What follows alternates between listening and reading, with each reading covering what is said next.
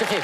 אתם יודעים, הבחירות בארצות הברית הן אירוע רגשי, ואני לא טוב בלהסתיר את הרגשות האמיתיים שלי. אני גם לא צריך, כי בעוד שדוריה או יונית או תמר צריכות לדווח על הדברים בצורה אובייקטיבית, ולהישאר מאופקות כי הן מגישות את המהדורה, אני לעומתן מזרחי. אני חייב להגיד שאני עוקב בחרדה אחרי התוצאות ככל שהן מתגלגלות, אבל בכנות, אני אהיה מאושר לגלות שטראמפ הפסיד. מאושר. אני אהיה שמח כמו פבלו רוזנברג ביום רגיל לחלוטין. לפבלו, תמיד יש את המבט הזה של בונה, אני לא מאמין שהעולם, בכללי, שכדור הארץ, איזה פיאסטה, והוא כל כך מאושר מזה. אז ככה אני ארגיש אם אני אדע שטראמפ הפסיד. ואני יודע שהציבור הישראלי מאוד אוהב את טראמפ. לפי סקר שפורסם בעיתון הארץ, שבעים אחוז מהישראלים תומכים בו. יש על שמו יישובים וכיכרות, ואני חושב שאם תשאלו כל ישראלי, הוא יגיד לכם שטראמפ פשוט אוהב אותנו.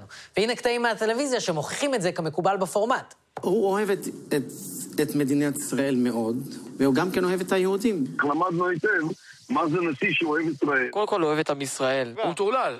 אבל כאילו הוא אוהב אותנו, אתה מבין? אז למה לא? אתה אוהב את ישראל. אבל שמי, הוא הביא דברים יפים האיש, אי אפשר לזלזל בו. מה הוא הביא דברים יפים? שגרירות בירושלים, הסכמי שלום. מה אני אעשה איתה? קשר טוב עם ארצות הברית. מה אני אעשה בדיוק? רמת הגולן? רמת הגולן היא שלנו כרגע, לא, זה, זה לא משנה. שמי, הוא עשה כמה דברים. הוא אהב אותנו יותר משאר הנשיאים. לא צריך אהבה. בונה, הוא לא מתייאש, עודד אמר לא להרים ידיים, מה? שחרר את הגברת הזאת, היא לא מתרשמת. רשימת ההישגים של טראמפ לא משמעותית לחיים היומיומיים שלה, אבל אם להיות הוגנים, אי אפשר לשלול אותם.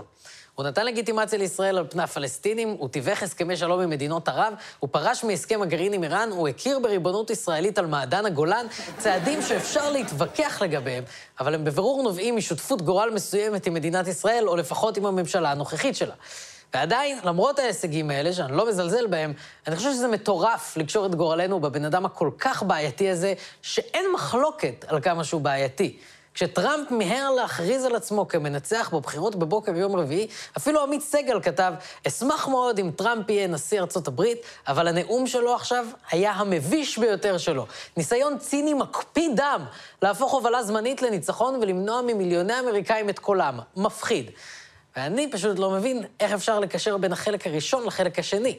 אם אנחנו מבינים את הסכנה שיש בו, איך אנחנו יכולים להתעטף, להאמין, להתבשם מהאהבה של הבן אדם הכי חסר רגישות, חסר אמפתיה ומגעיל בעולם? You've called women you don't like fat pigs, dogs, slobs, and disgusting animals. Your Twitter account... Only Rosie O'Donnell. I have the most loyal people. Did you ever see that? Where I could stand in the middle of Fifth Avenue and shoot somebody, and I wouldn't lose any voters, okay? The day he announced his candidacy in two thousand fifteen, he made inflammatory remarks about Mexican immigrants. They're bringing drugs, they're bringing crime, they're rapists. Now the poor guy, you got to see this guy. Oh, I don't know what I said, ah. He's not a war hero. He's a war hero. He's a war Five hero. Five and a half years He's a war hero because he was captured. I like people that weren't captured, okay? I hate to tell you. I've said that if Ivanka weren't my daughter, perhaps I'd be dating her. אה, אוקיי, איוונקה יהודיה. זאת עוד הוכחה שטראמפ מת עלינו. הוא כל כך אוהב יהודים שהוא מוכן לשכב איתנו אפילו אם אנחנו הבת שלו. תקשיבו, בואו, אין טעם להסתובב סביב השיח פה. אני מבין שאנחנו אוהבים את טראמפ כי הוא שונא ערבים ואנחנו שונאים ערבים, ואנחנו כזה יכולים לעשות מסיבת פיג'מות וללכלך על ערבים ביחד, וזה כיף, שלא תבינו. כזה, מה הקטע שלכולם קוראים מוחמד? אני הכי שם. אבל אני מרגיש, ואולי זה קצת מובן מאליו, שלסמוך על הבן אדם הכי לא יציב בעולם, זאת לא אסטרטגיה חכמה במבט קדימה. קודם כל, כי טראמפ אוהב נאו-נאצים לא פחות משהוא אוהב יהודים. Are you willing tonight to condemn white supremacists and militia groups sure. and to say that they need to stand down and not add to the violence? Do you want to call them... What do you want to call them? Give me a name. Give me a white name. Supremacists and right... like me to condemn? White supremacists and right... Proud boys. Stand back and stand by. Who's streets? Our streets! Who's streets? Our streets! Jews will not replace us! תגובתו של הנשיא טראמפ רק הוסיפה שמן למדורה. I think there's blame on both sides. You look at you look at both sides. I think there's blame on both sides, and I have no doubt about it. איך אתה יכול להאשים את היהודים בתקריות אנטישמיות כשאתה יודע שאנחנו מאשימים את עצמנו לבד?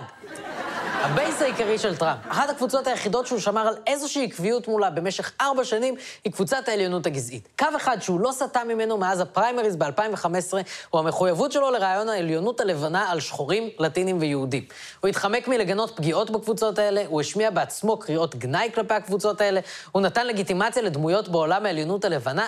רק בשנה הראשונה לכהונה של טראמפ הייתה עלייה של שישים אחוז בתקריות האנטישמיות.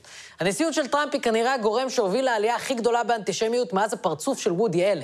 אז הרעיון שטראמפ אוהב יהודים, או שאכפת לו מאיתנו באופן ספציפי, הוא משוגע. טראמפ אוהב את ביבי, כי הם מקדמים את אותם ערכים. זה לא דבר להישען עליו. ועוד סיבה שבגללה אסור לתמוך בטראמפ, היא שהוא מדרדר את ארצות הברית לדיקטטורה. ואני יודע שזה נשמע מטורף כשאני אומר את זה, אבל הוא פאקינג אומר את זה בעצמו. We have to talk to them, maybe in certain areas, closing that internet up in some way. Somebody will say, oh, freedom of speech, freedom of speech.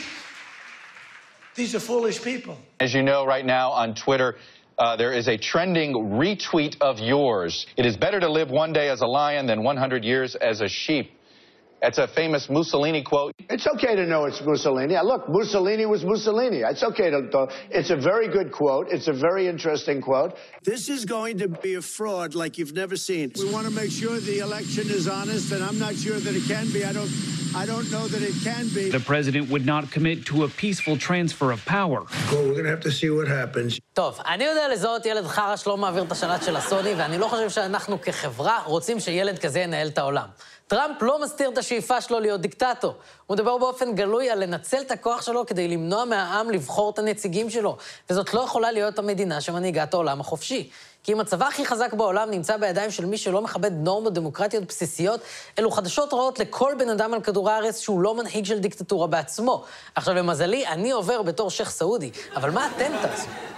הדבר האחרון, ובעיניי הכי חשוב, זו ההבנה שגם אם לטראמפ אכפת מהעם שלנו, עובדה שאני באמת מרשה לעצמי להטיל בספק, אבל נגיד, טראמפ אפילו לא מסוגל או רוצה בכלל לדאוג לעם של עצמו. Why is this a global competition to you if every day Americans are still losing their lives? Maybe that's a question you should ask China.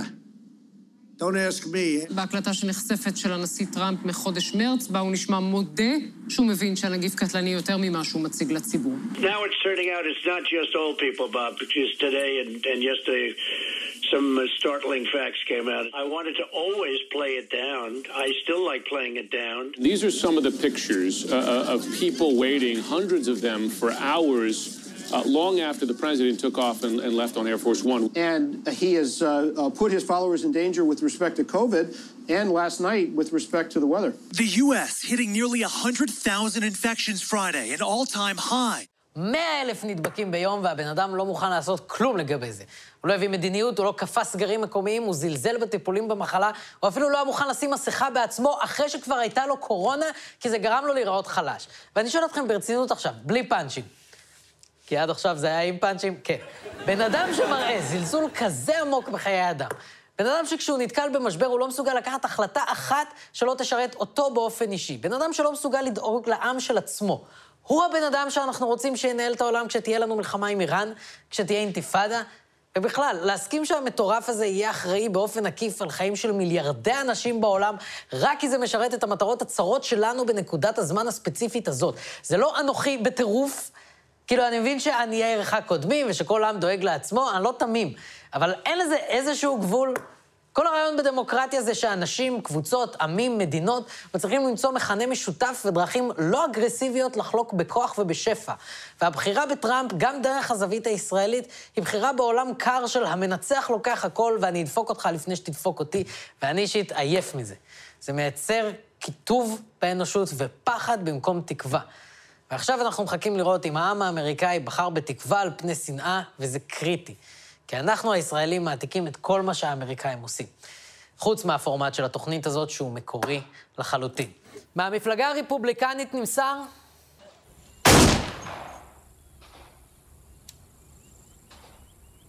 היי, אני שולה, ואני כאן במטווח של יריות בקנזס, בגלל שאני מגשימה את זכותי לפי החוקה של ארצות הברית, לשאת נשק ולהשתמש בנשק כהגנה עצמית, כנגד אנרכיה השמאלנית והאלימות שקראו בחודשים האחרונים בארצות הברית על ידי ארגונים קיצוניים של Black Lives Matter ואנטיפה. זהו, אנחנו סיימנו. תודה רבה לצ'ייסר, איתי הרמן שהיה איתנו. אנחנו נהיה פה גם בחמישי הבא. לילה טוב, שימו מסכה.